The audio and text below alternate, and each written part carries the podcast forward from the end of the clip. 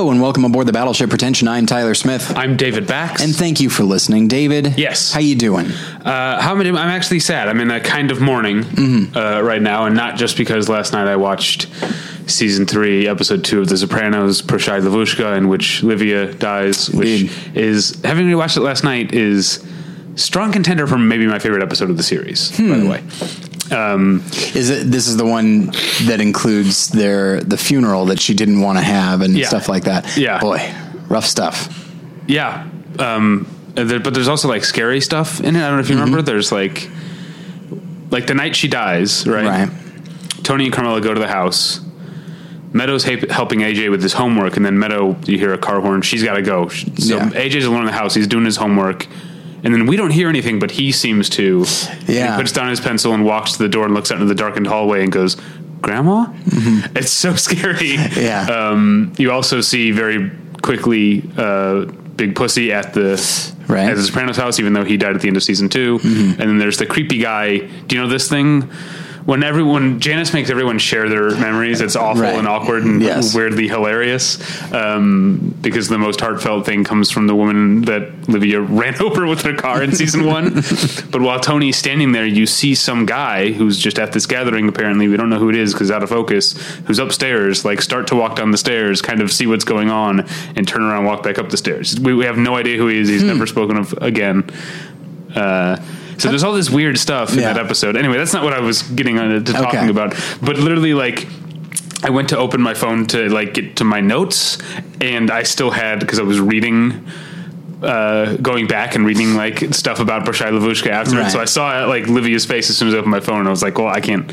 No, this is what I'm thinking of. Yeah. But no, what I am sad about, when I am in mourning for, is the Village Voice, which stopped being a print concern like last fall, I think, and now is shutting down for good. Half of the staff was laid off. The other half is basically just there to clean up and archive everything, and then presumably they will be let go as well. And I don't know what to replace the Village Voice with. Do you know what I mean? Even though it's like, because it's been owned by different people over the years, and maybe it's not. Maybe in my lifetime, it never was what it was, you know, in the 70s or whatever. But it's where I learned of Jay Hoberman and the Village Voice. Once it was owned by New Times, and then there's Voice Media Group. Like Village Voice film critics are syndicated in papers all over the country, including in St. Louis and still to this day here in Los Angeles. I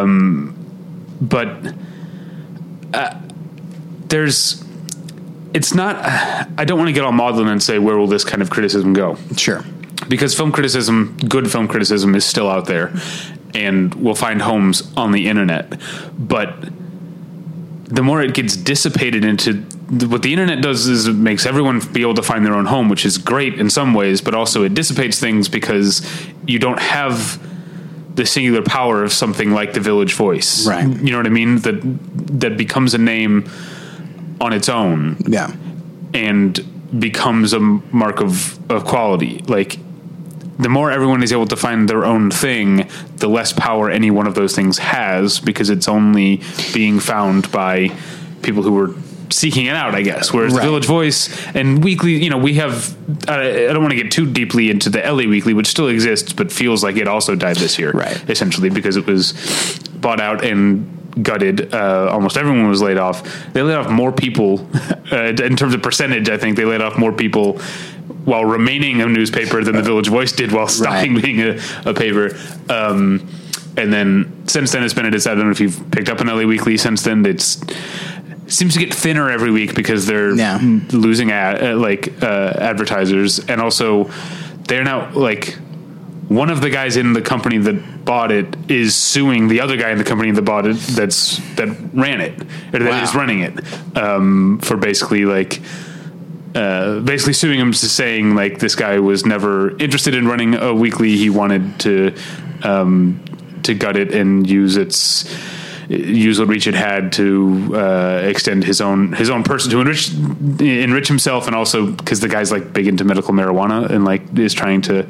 I guess a lot of the ads that are still there are like for a company that this guy owns or something. I don't know.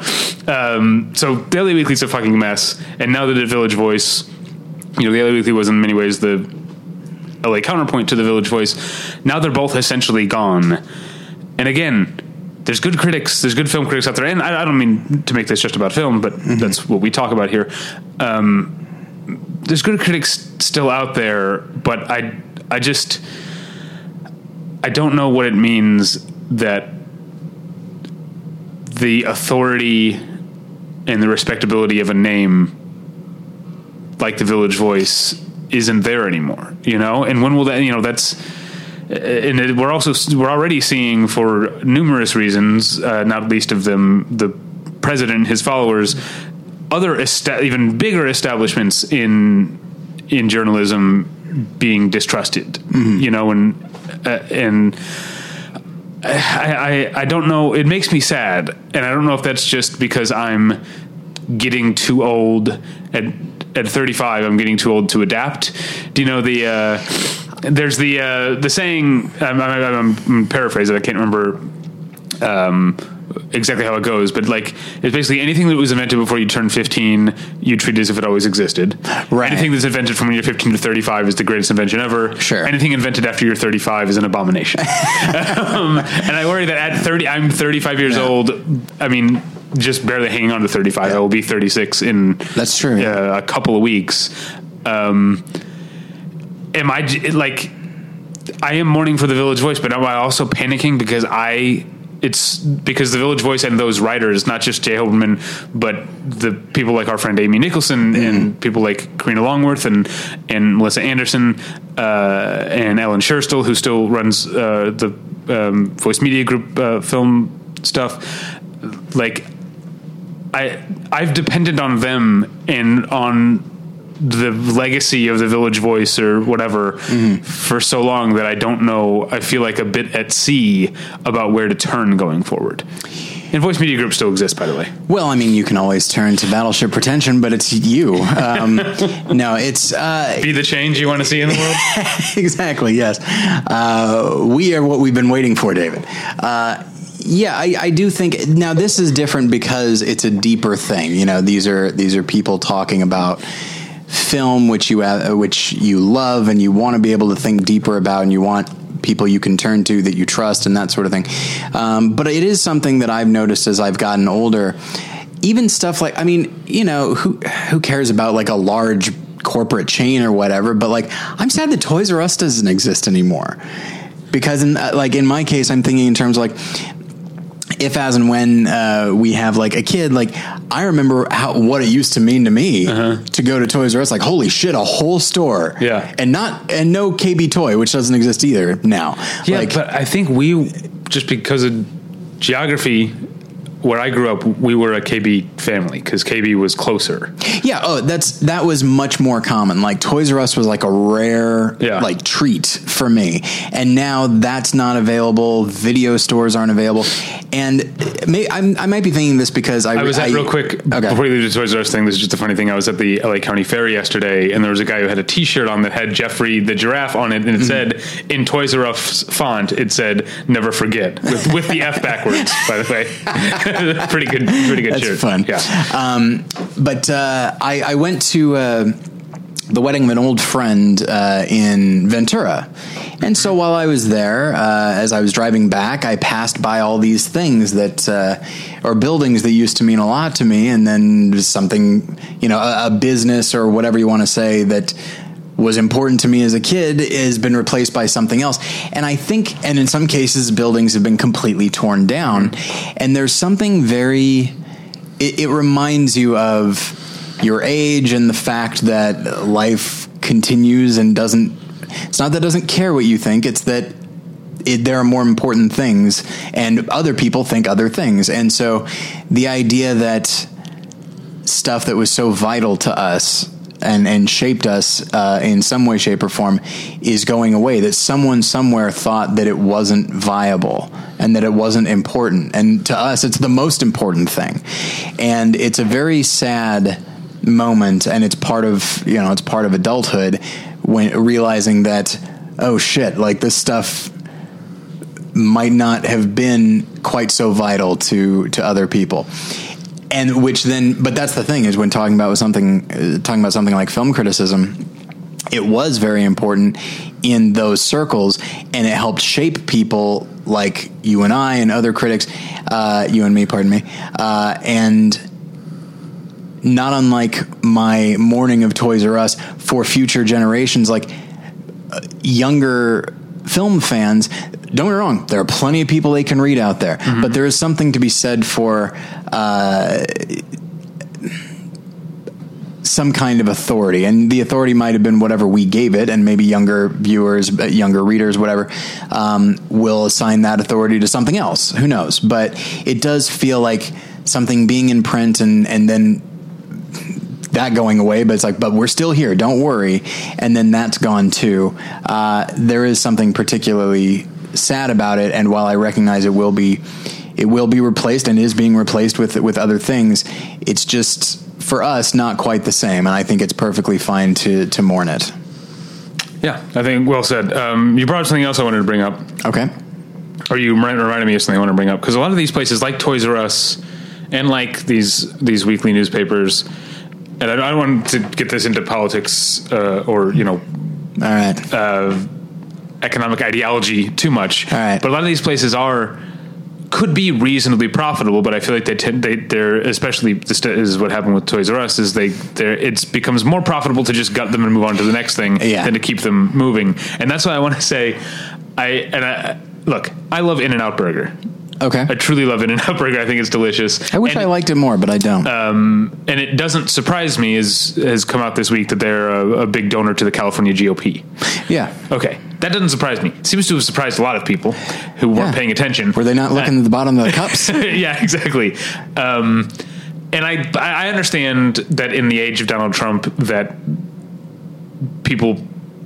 a lot of people on the left sort of round the GOP up to white supremacists. Like the line between them is increasingly blurry. So I understand some of the outrage, but I also just want to point out that as opposed to these kind of capitalists who bought up Toys R Us and these and gutted them, In-N-Out is capitalism done the way that I want to do it. In-N-Out is like the only fast food chain that one of the only fast food chains that gives its employees benefits and pays them a very decent wage. I believe the starting hourly salary at In-N-Out is $13 an hour. Oh, that's great. And then you can move up to $15. Managers, individual restaurant managers at In-N-Out make six-figure incomes, and I understand why. Wow. Yeah, why we're so angry at the GOP. David, we're in the wrong business. Yeah, but I just want to give some love to In-N-Out and say you know, I get it, but A, I'm not surprised, and B, let's not forget how much stuff they're doing right.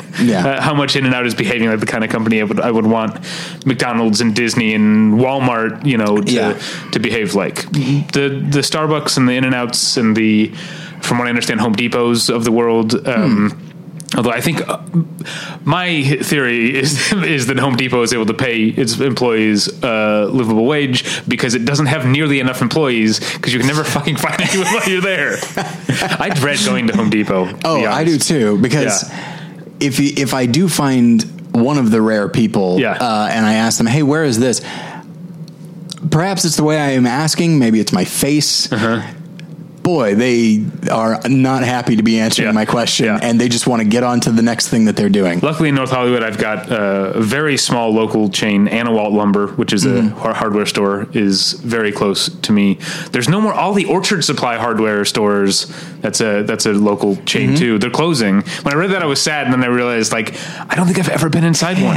I guess I was part of the problem there. There are, local businesses, little coffee shops and stuff, that I would always see them and I'd be I would mean to go in, because I feel like, oh, a little independent coffee shop, that'll be fun, and then it goes out of business, damn, Oh, right. Yeah. I bemoan the state of not enough people. It's damn Starbucks. Not enough people taking a risk on this little thing. I realize I've been to Starbucks way more than this thing. Yeah. And it's just the way it goes. You can't go everywhere all the time. Right. Okay, so should we pay some bills? Well, I'll tell you where you can go, David. You can go over to MUBI.com, which this episode is brought to you by. MUBI is a curated online cinema that brings its members a hand-picked selection of the best independent, international, and classic films. Every day, MUBI's curators introduce a new title, and you have 30 days to watch it. That means there's always 30 wonderful films to enjoy, all for only $8.99 a month. Plus, when you use their mobile apps, you can download films to watch offline. And there is also a special offer for listeners of Battleship Pretension. You can try MUBI free for a month. Just go to MUBI.com, that's MUBI.com/Battleship to redeem now. And I want to tell you about tweakedaudio.com. You see, tweakedaudio.com is where you go for professional quality earbuds in a variety of stylish styles and colorful colors. They look great. They sound great. Tyler and I use them each and every day. They're available at a low, low price. Today, I got ahead of myself by saying they're available at a price that comes later. First, I want to say what I was listening to. So, we're recording on a Monday, which is very rare. Yes. But we're recording on Labor Day. Pour one out for all the workers of the world, the workers of the country. Are you including yourself in that, right? Like, you work? Yeah, but I'm not, I'm white collar. Fair enough. Yeah. So we normally record on Thursdays, and now, here's what this has to do with what I'm listening, because I always say what I'm listening to that day. One of my favorite blogs, shout out to metalinjection.net, one of my favorite metal blogs, has a weekly Monday feature called The Monday Grind, which is a fun, return to work. Obviously not in this case, but it's just they highlight a grindcore band. And so today I was listening to a Glaswegian band called Dark Habits. That's what I was listening to on the way over here. They're great, so if you like grindcore, I guess, check out Dark Habits.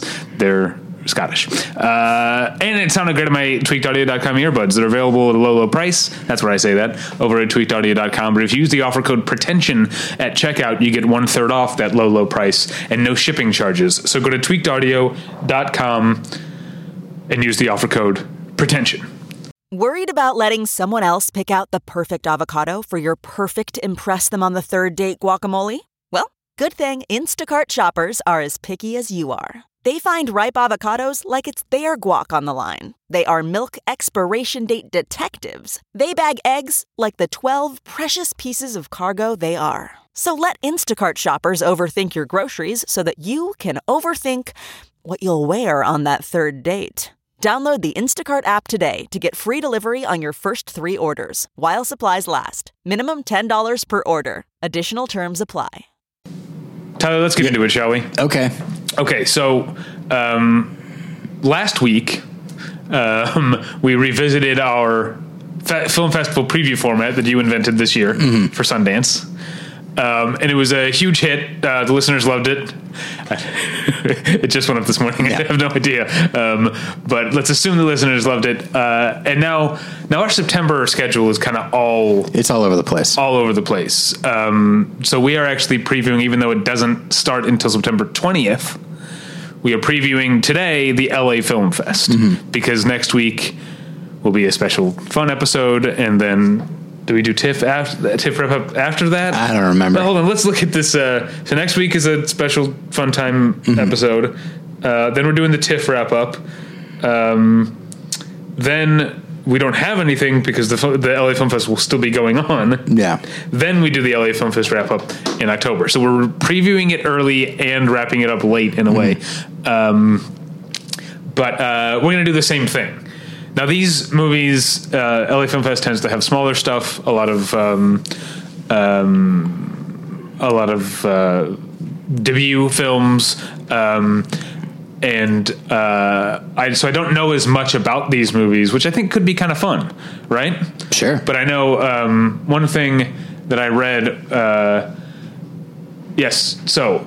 this year, 42% of competition films are directed by women and 39% directed by people of color. All right. That's, I've And that's what Any women of color? No way. That's not how we do things here. I felt in recent years, I've seen the LA Film Fest, from what I could tell, trying to embrace diversity like this. I think this is the first year that they're actually like saying it, which seems to be all the rage right now. Because Toronto announced the same thing in terms of the media, the people who they were accredited, they were setting a bar for themselves to diversify that, and yet somehow I still got in. I don't understand how that happens. Yeah, like I got into the LA Online Film Critics Society, whose whole mission statement is about diversity. Yeah, and I got into TIFF the year that they had this diversity mission statement. Do they not? Like, maybe they don't have any Americans. But anyway, I wonder if these people just don't know that I'm a straight white guy, you know? Well, David Bax, I've got my suspicions about that. What? No, I don't know, there's nothing. I don't know, but I'm really proud to be a part of the LA Online Film Critics Society, and I'm very glad to be able to cover TIFF. We'll see how that goes. By the time you're hearing this, I'm there. Oh, man. Yeah. You're so there. Yeah. Okay, so here's what we're going to do. We're going to go just by category. So we're going to start with U.S. fiction. All right. Okay. So what we're going to do is I'm going to give you two. You have to pick one. That's okay. You know that, the listeners, in case they didn't listen last week. Indeed. Okay. Banana Split. Over the course of a summer, two teenage girls develop the perfect kindred spirit friendship with one big problem. One of them is dating the other's ex. Dylan Sprouse is in this. Liana Liberato. I don't know the names I recognize. Okay. So that's one. The other one is called In Reality. A young woman takes a journey through her own fantastic mind, and as she investigates her relationship to unrequited love. No stars whose names I recognize. So Banana Split or In Reality. Lots of lovey-dovey stuff. But I would say a journey into one's own mind is more interesting. Definitely. Probably, intriguing. Right? Yeah. Okay, next up is Olympia. Okay. A struggling Chicago artist finds herself at a crossroads in life, overwhelmed by changes and needing to make a critical decision in her relationship. Again, another relationship drama. That's what happens when you get women making movies, you know what I mean? Once again, no cast members whose names I recognize. The other one is Simple Wedding. Wow, we are really sticking with a theme here. Right. A romantic comedy about a young Iranian-American woman and the lengths she goes to in order to appease her parents and their need to see her settled down. Rita Wilson is in this. Okay.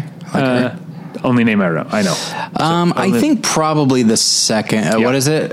Simple Wedding. Yeah. I think that one, just because I'm always interested in multicultural stuff and the idea of like how the older generation deals with things and that tension. I find interesting. Yeah.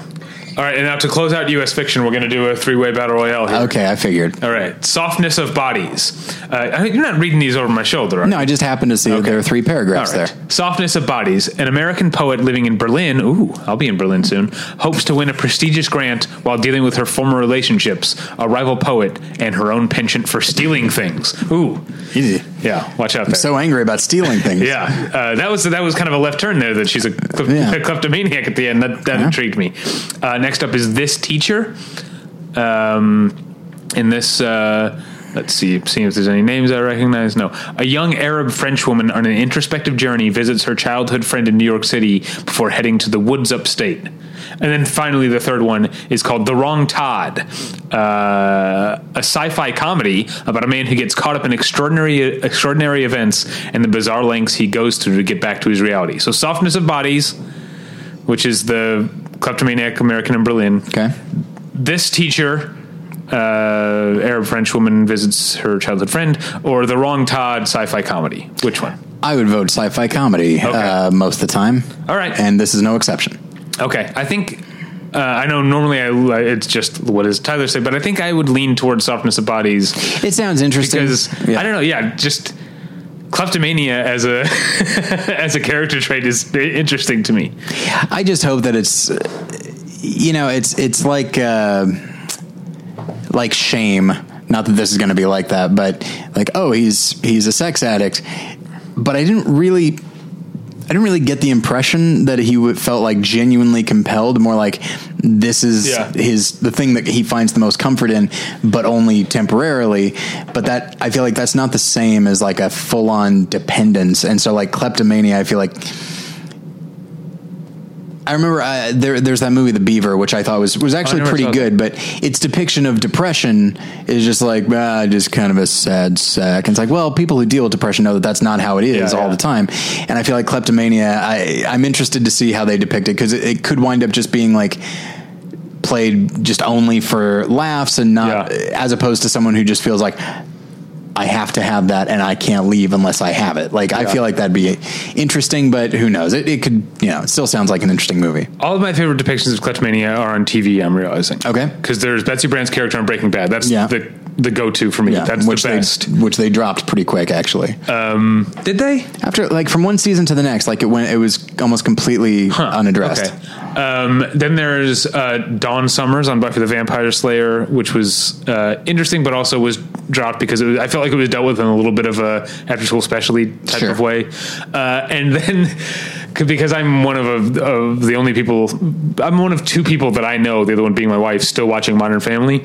Although the numbers say that lots of people are watching it, but people aren't. But there's a throwaway joke. There's like, because now Ed O'Neill's character has a young son on the show that has been born and is growing up as the show has gone on. Mm-hmm. And there was a throwaway joke either this season or late last season, like where he like says something about stealing something at the dinner table, and he's like, I take things now. And it's like never addressed again, but it was a big laugh for me. All right. So moving on to documentary. Okay. Behind the Curve. The internet breathes new life into an old conspiracy theory that the Earth is flat instead of spherical. America's flat Earth movement appears to be growing in spite of its detractors in the scientific community. Okay. Next up is Facing the Dragon. After international withdrawal from Afghanistan, two remarkable Afghan women working within the government and media struggle to maintain their hard-won rights while balancing what's best for their families. So... I hear about the flat Earth thing, and I do find myself wondering, like, is the movement growing, or are people finding it more interesting and covering it more? It's hard to know. That one, I like, because the phrasing of this description doesn't say that this isn't a pro flat Earth documentary. It doesn't say that it isn't. It does seem to me that within the first few minutes you'll know. But. I would say probably Facing the Dragon. Okay, I think I would say Behind the Curve. I'm just too fascinated by it. I like the title. I think it's a good title for it. All right. Here's two interesting ones. Okay. False Confessions. Would you confess to a crime you did not commit? Yes. A defense attorney fights against the complex and manipulative tactics of U.S. police interrogations, focusing on victims of coerced confessions as she helps exonerate her incarcerated clients. That's False Confessions. Sounds great. Mm-hmm. Second one, and this is E.E. Cummings style, all lowercase. Hillbilly. Two filmmakers visit rural Kentucky, one returning home to Appalachia, to unpack the stereotype of hillbilly and explore the personal and painful experiences fueling our polarizing political climate. A lot of P's in that sentence. They both sound good. They both sound good. I feel like Hillbilly has a lot of potential. I think, but I also think it has the potential to be compelling. But I feel like it's still going to be a little bit judgmental of people that could be called hillbillies. Even though one of them is Appalachian born. One of the directors. And I guess, to me, does it say if there's narration? If there's first-person narration, I feel like that's when you know. But I think False Confessions, because that kind of thing fascinates me. Yeah. And it's something that is not really explored. That idea of like, well, why would somebody confess to something? Is like for any number of reasons. And I like any film that explores that. Did you see the Central Park 5 documentary? No. That, I feel bad saying it this way, but Ken Burns' daughter directed. Okay. I know she has a name, but I've forgotten what it is. It's something Burns. Yeah. Anyway, it's really good. And deals with, that's obviously part of the story there. All right. Next up, next to combatants, Mamacita. A filmmaker fulfills his promise to make a film about his 95-year-old grandmother, showcasing her big personality and along the way, uncovering the source of deep familial wounds. Second up, Maroney for president. Determined to shake up the status quo and bring positive change to his people, a young gay college professor begins a grassroots campaign to become the next president of the Navajo Nation. Wow. I think there were a lot of changes in that paragraph. Yeah. I think it's what intrigues me about the first one is when it's like a guy fulfills his promise, like implying he does not want to do it. Yeah. That I like that, but I think what is it? Maroney for president? Maroney for president. I think that that's the winner there. Definitely for me too. Same God. Okay. It started out simply a demonstration of solidarity. What followed? Life-changing events violating university and ethical codes and a public attack on a tenured professor's ideals, faith, racial and religious identity. Awkward syntax there, but that's Same God. Okay. And then the silence of others. In a country with streets that still bear his name, a group of resolute Spanish citizens seek justice for crimes committed during the brutal dictatorship of Francisco Franco by organizing a groundbreaking international lawsuit. The first one is almost too vague. I know. I mean, it's specific, but like, I don't know the school. I don't know when. I don't know who. I just know what, and I'm curious about it. I'm sure that's by design. Yes. I'd say probably that they both sound pretty good. I think probably Same God sounds good. Me too. Okay. And wrapping up documentary, Stammering Ballad. Okay. The visual and musical journey of a Chinese folk musician torn between his desire for fame and his love for singing rural folk songs that are on the verge of being lost. Or Wrestling Ghosts. Is this Shoji Tabuchi? No. Oh, okay. Wrestling Ghosts. Unable to understand why parenting seems like a constant uphill battle, an emotionally exhausted mother who can't connect with her two young sons courageously confronts the events of her own traumatic childhood. Ooh. You'd think that one would jump out at me more, but it didn't. Yeah. So I'm going to go with, what is it? Stammering Ballad. Stammering Ballad. Yeah, it's got a good name. Yeah. I like the idea of saving rural folk songs that are about to be lost. Yeah. Okay, now we're on to world fiction. Okay. It should be some fun stuff, including, not to put my thumb on the scale here, which is something I said on the Toronto episode too. Apparently it's a phrase I use a lot. The first one here was, it won one of the 18 dozen prizes they give out at Cannes. Sure. I feel like every time someone's like, oh, that won at Cannes, but it's like, yeah, what did it win? Like, yeah. There's a million. But so this first one won something at Cannes. I don't know. I don't pay attention. It's like this film won attendance. That's weird. Most improved. What does that even mean? Citizenship. All right. So yeah, the one that won is called Border. It's from Sweden. Despite having the remarkable gift of being able to smell emotions, a border agent leads a mundane existence until she meets a stranger who shares her unique abilities and upends her life. That's Border. All right. Next up is The Cotton Wool War from Brazil.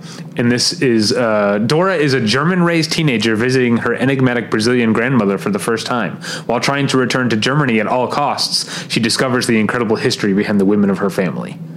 Border. Yeah, that's not a snooze. I'm sorry. I love Brazilian movies. I watch as many as I can, actually. But that sounds boring. Yeah. Okay. This one. Okay. This one's called The Day I Lost My Shadow, and it is from France, Lebanon, Qatar, Syria, and Arab Republic. Okay. Already I don't trust this thing. In the midst of a gas crisis during the early days of the Syrian Arab Spring, a young mother takes the day off work and strays far from home with only one objective in mind, finding a working cylinder so that she may cook a meal for her son. Oh, I love that. I'm leaning on the thing here. I love that premise. And then next up, also from Lebanon, but this time just Lebanon. Heaven Without People. When a large family comes together for the first time in 2 years over Easter lunch, tensions bubble to the surface in surprising ways as they navigate an unforeseen conflict that threatens to derail their reunion. I think probably the first one, just because based on the description, the second one sounds a little bit generic and not that interesting. I mean, it sounds interesting, but just not that unique. Yeah. So, but the first one, the day I lost my shadow. It has that like neo-realism / like Darden Brothers type of potentially saying something massive with a very specific and intimate story. I love that premise. That's definitely on my list. All right. And then we're going to end the world fiction with another three-way brawl. Okay. Microhabitat is from South Korea. An increase in the price of cigarettes destabilizes the economy of Miso, a young housekeeper who prefers to stop paying the rent rather than give up on the little pleasures of life. While she enjoys her smokes, Miso starts a couch surfing journey that reconnects her with family and friends. Okay. All right. That's awesome. All right. Socrates, also from Brazil this time around. And a 15-year-old boy in Sao Paulo is forced to live on his own after his mother's death. The search for a job and dealing with his own sexual awakening proves to be a lot to handle. Okay. So, and the third one is called Tower, period, A Bright Day, period. And it's a Poland and Czech Republic co-production, I guess. A protective mother has taken care of her young niece for years, raising her in the countryside as her own daughter. Her sister's sudden return triggers a sense that she may be back to reclaim her offspring or to implement even more ominous plans. So you've got Microhabitat, the one in which a woman loses her apartment so she can keep smoking cigarettes. Look, that's my choice. Okay, good. Right. Yeah, that's definitely the one. All right. It could be, that almost sounds a little bit too, like, cutesy or clever, but it still sounds fun. Yeah. Okay, so now we're into the section that I love LA Film Fest, and this section is the one that I am the most torn on every year. Mm-hmm. It's called LA Muse, and it's specifically movies related to Los Angeles because they're shot there or they're written there, you know, right. Whatever. They have some connection to Los Angeles. I love that as someone who loves Los Angeles. I love that the LA Film Fest has that. I often feel like I haven't seen a lot of great movies in the LA Muse section at the same time, unfortunately. So turns out LA is not much of a muse, I guess. Let's dive into the LA Muse section. The Advocates. Okay. And this, by the way, does not say whether or not they are, because I think some of these might be documentaries, and it doesn't say. Oh, interesting. So okay. This one obviously sounds like a documentary. A sweeping look at the homeless crisis in Los Angeles and an intimate view of the tireless advocates who strive to create better lives for their clients. That definitely sounds like a documentary. Yeah. And it sounds like my wife might know people who are disqualified involved in that. Because that's the world she used to work with homeless youth mostly. Anyway, and the next is El Chicano, and this does not look like a documentary. A cop is drawn into his ex-con brother's. No, can't say it. A cop is drawn into his ex-con brother's death. There we go. His brother is an ex-con. He died while investigating the crime-fighting exploits of a mysterious vigilante known as El Chicano. So the documentary about the homeless youth, or this one about the cop investigating his ex-con brother's death. The documentary, well done. I had to say it again. The documentary sounds good, but I really like the concept of this cop's got his old. He's a cop, right? In the El Chicano. Yeah. He's got his own investigation going, you know, he's involved in like family stuff, but there is a superhero going on, you know, doing things that will probably have an impact on this, but he's got his own thing going. I like the idea of like superhero stuff seen from the perspective of people in the city and more specifically people that are just like, well, I am also trying to fight crime and I don't have the freedom to go and just break people's necks or whatever. I actually have to like arrest them. So I'm going to go with El Chicano. I think it's interesting. I think I told you before that, because I don't think you have you read the comic series Astro City? No. Because that's what it's an anthology series set in a world where there are superheroes, but any one issue, or sometimes they'll have multi-part stories, might be about one of the superheroes, or it might just be about, say, a guy who runs a support group for people who lost loved ones to supervillains. Oh, that's great. You know, it's a really good comic. All right. Okay, I think this is two documentaries in a row. Fire on the Hill, Three black cowboys in South Central share their stories following a mysterious fire that burned down the community's stables, leaving the fate of the culture in question. Wow. That could go either way. I could see that being a narrative. And this one is, but it doesn't have, it doesn't say any. It doesn't say cast. Got it. So I think, and then I don't know if this is funk or funky or funke, Funke. Okay. A prodigious chef mounts his culinary comeback, eyeing the most competitive street in America as a stage for his ode to the dying art of handmade pasta.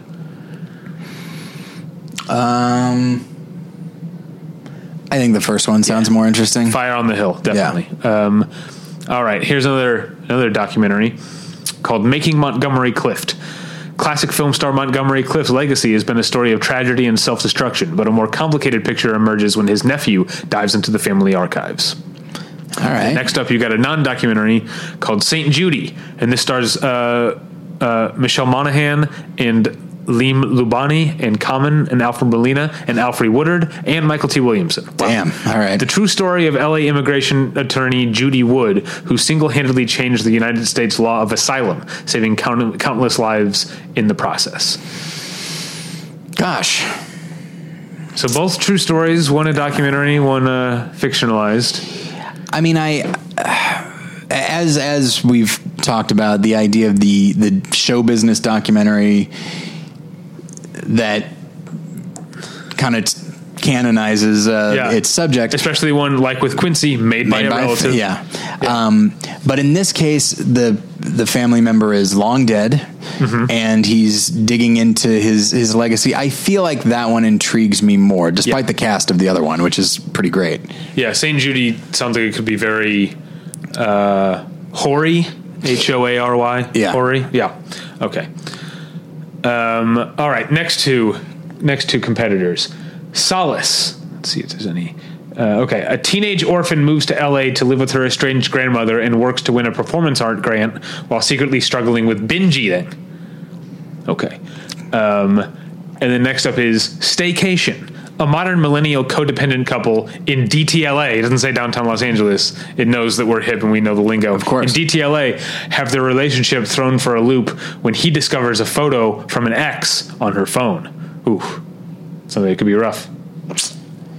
Neither of these sound that interesting to me, honestly. Probably Solace, honestly. Okay. I think I'd probably go with Staycation, even though it might be painful.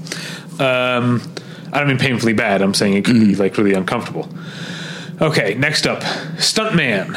I think this might be a documentary. A veteran stuntman sets out to complete the jump that bested his idol Evel Knievel, clearing the Snake River Canyon in a rocket-powered craft. Yeah, I've heard this. And then We the Coyotes, which is funny because we just had a movie called We the Animals come out. But this one stars Morgan Saylor, Betsy Brandt. Weird. We just talked about her. Odd. Okay. A young couple moves to L.A. from the talking too much today. A young couple moves from LA to the Midwest to start a new life together, but things don't go exactly as planned. Things don't go exactly as planned. Record scratch? I feel good. I think probably, Stuntman. Yeah. Yeah. All right, now we're going to get into some fun stuff here. Nightfall. Okay, now explain what Nightfall is. Recommended for the adventurous watcher, this terrifying selection of genre films seeks to explore a mixture of psychological thrillers, comedic horror, and absurdist dark fantasy. All right. So this is mostly horror, or it's like genre stuff and mostly horror. That sounds fun. Okay. The Dead Center, which stars Shane Carruth. Okay. It stars him. Yes, not directed by him. Directed by someone named Billy Sinise, not Gary Sinise, spelled differently. Okay. When a mysterious John Doe wakes up in a morgue and wanders into a psychiatric ward, a devoted doctor and curious medical examiner must slowly uncover dark and sinister secrets about the man that reveal a more horrifying truth than they could have ever imagined. Okay. Okay. And then next up, this is... Okay, not to... Again, influence. Yeah. This one is maybe my most anticipated film of the festival. It's called Deep Murder. And the reason it's so anticipated to me is it's directed by a guy named Nick Coriarossi, who is one of the minds behind Clip Cup. Do you know the? I know. Yeah, you know, okay. I'm asking for the audience. Okay, and I knew. He's one of the. I don't think he's. I'm trying to think if he's even. Yeah, he's one of the writers. I guess. Clip Cup. Okay. So this one's called Deep Murder, and it stars, just to add even more reasons to see it, it stars Katie Asselson, Christopher McDonald, and Jerry O'Connell, mm-hmm. among others, set in an alternate reality in which everyone is a cliche from a tacky softcore porn film.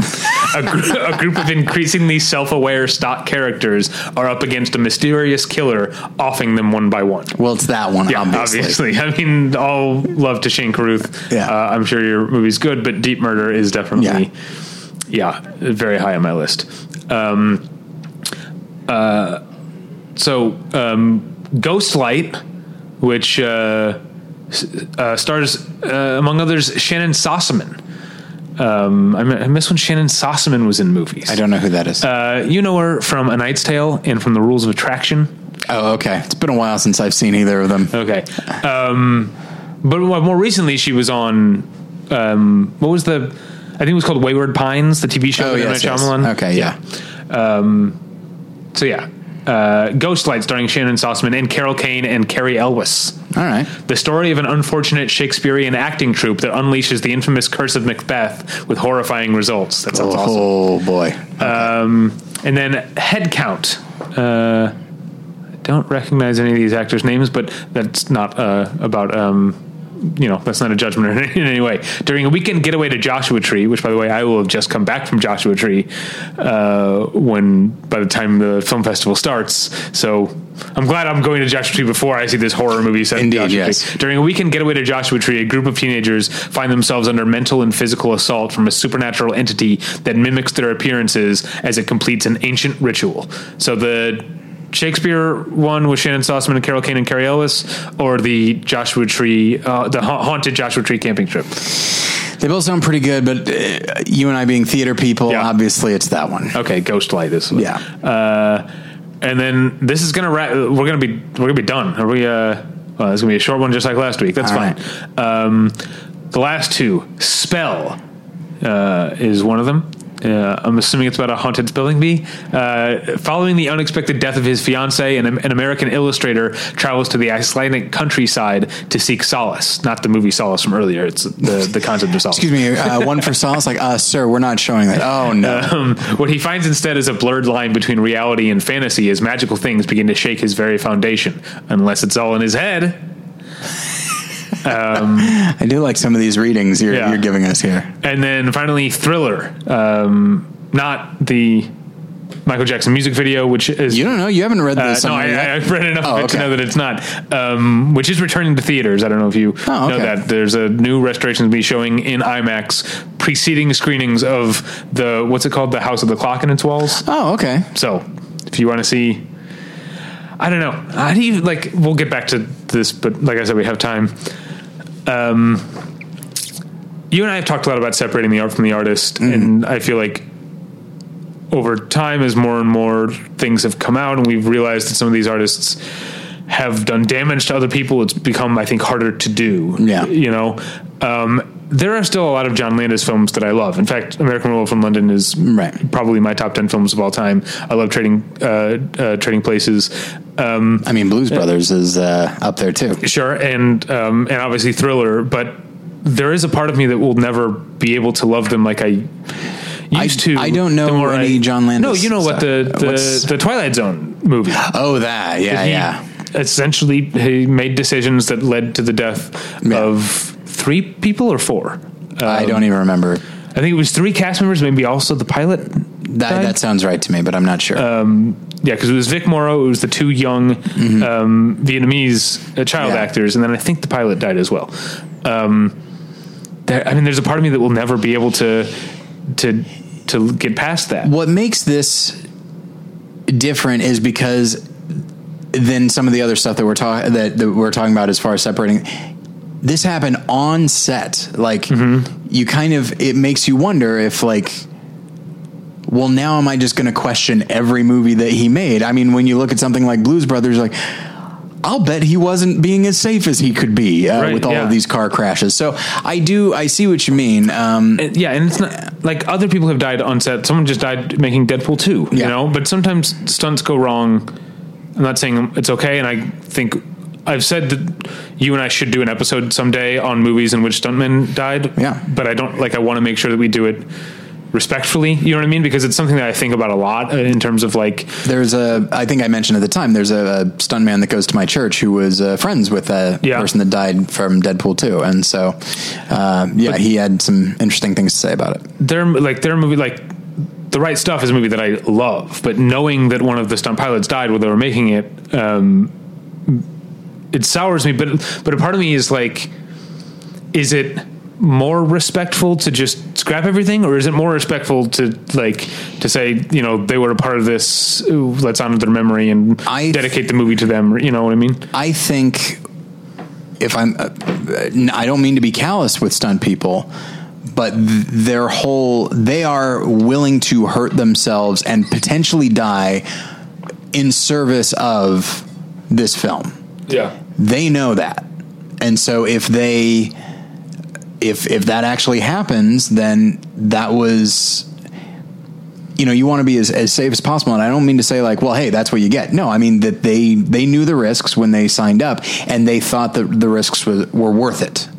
What's different about Twilight Zone is that these were actors who thought that they were completely safe and in good hands, and that and they did not sign up for that part of it. And so I do think that it's very unfortunate. I mean, I can still enjoy Blues Brothers and all that kind of thing, but it definitely makes it a little bit harder when you know that when the director's recklessness or safety concerns are called into question, like heavily. Yeah. I heard a rumor that the whole reason he chose to make Trading Places, like that was the screenplay that came across his desk or whatever. It was like the one he made after the Twilight Zone, and he made it because it shot in Philadelphia, and he felt that he needed to get out of Hollywood for a time. But I don't know if that's true or not. That's just what I've heard. Anyway, we got way off topic, and we still should do that episode someday, because I can name more movies we didn't like. The first XXX movie, Vampire in Brooklyn. There are other movies where stuntmen and women. Mm-hmm. And Vampire in Brooklyn, and I think Deadpool 2, there were stunt women, right? Yes. All right, so, sorry, you remember Spell was the one about the guy who goes to Iceland to see that movie Solace. Right. And then, okay, next up is a movie called Thriller, which again stars Michael T. Williams, and he's all over the festival. Okay. It stars the RZA. That's the other two names I recognize. Years after a childhood prank goes horribly wrong, a clique of South Central LA teens find themselves terrorized during homecoming weekend by a killer hell-bent on revenge. That sounds very, I know what you did last summer. Very much so. I would say neither of them really sound that great to me, but I'd say probably Spell. Yeah, I think so. I like the Icelandic setting. That's fun. But the second one does have Michael T. Williamson and the RZA. I like that. That's true. But yeah, that's the festival this year. Now, I will say, I don't want to, I love LA Film Fest. I do want to complain a little about the schedule change, the fact that it's in September instead of June. Right. I won't be able to make it to as many, like September's just a busy time. Yeah. I won't be able to make it to as many movies as I would have if it were, you guys, LA Film Fest, I didn't have anything going on in June. Yeah. I would have been able to be there the whole time. Less so this time. So I'll see what I can see, and hopefully we'll be able to get a friend to do the wrap up with us, who maybe someone who has seen more. Usually Kyle Anderson does our LA Film Fest wrap up with us. That's the Nerdist Kyle Anderson, not the Entertainment Weekly one. So hopefully that'll happen, so we'll have stuff to talk about. Did they establish why they changed? I don't know if they've said why. Okay. Do you have any theories? I wondered at first, and by the way, this is what I just read off, by the way, was the competition lineup. There's also galas that have, so some of the bigger name, like stuff you've heard of is playing, like The Happy Prince, which I've already talked about, The Oath, which is Ike Barinholtz movie is playing, but these are out of competition. So this is just the competition ones that we did. Anyway. So when they first announced it, I was like, oh, are they going to try and get more like award season premieres, which is something that Toronto obviously has a ton of, and I was like, is that why they're moving to September, to be part of the award season conversation? But I feel like they're still, and good for them, they're still mostly programming these, smaller, like often debut features and more really independent stuff. But maybe this is them trying to put a foothold in September to get more premieres down the line. Stuff that couldn't make stuff. But that's the thing, is you're getting, essentially, if you're going to do a late September thing and try to get prestigious premieres, you're going to get the runoff from Telluride, Venice, and Toronto, because those have already happened. Yeah. So it seems like a weird thing. People are going to be festivaled out in a lot of ways. I really liked being in Culver City for the June Gloom the past couple of years. I don't know. But maybe I'll have to figure out my schedule next year and try to go to more stuff. Yeah. All right. So I think we did it. Yeah. So you can find us at battleshippretension.com. That's where you can find eventually movie reviews of the stuff that I see at LA Film Fest.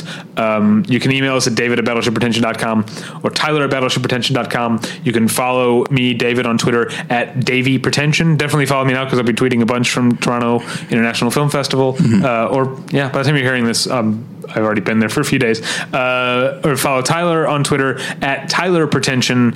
Anything going on more than one lesson this week? Because we're recording this so early, I don't know yet. Okay. Yeah. And that's it. Thanks for listening. We'll get you next time. Bye. Bye.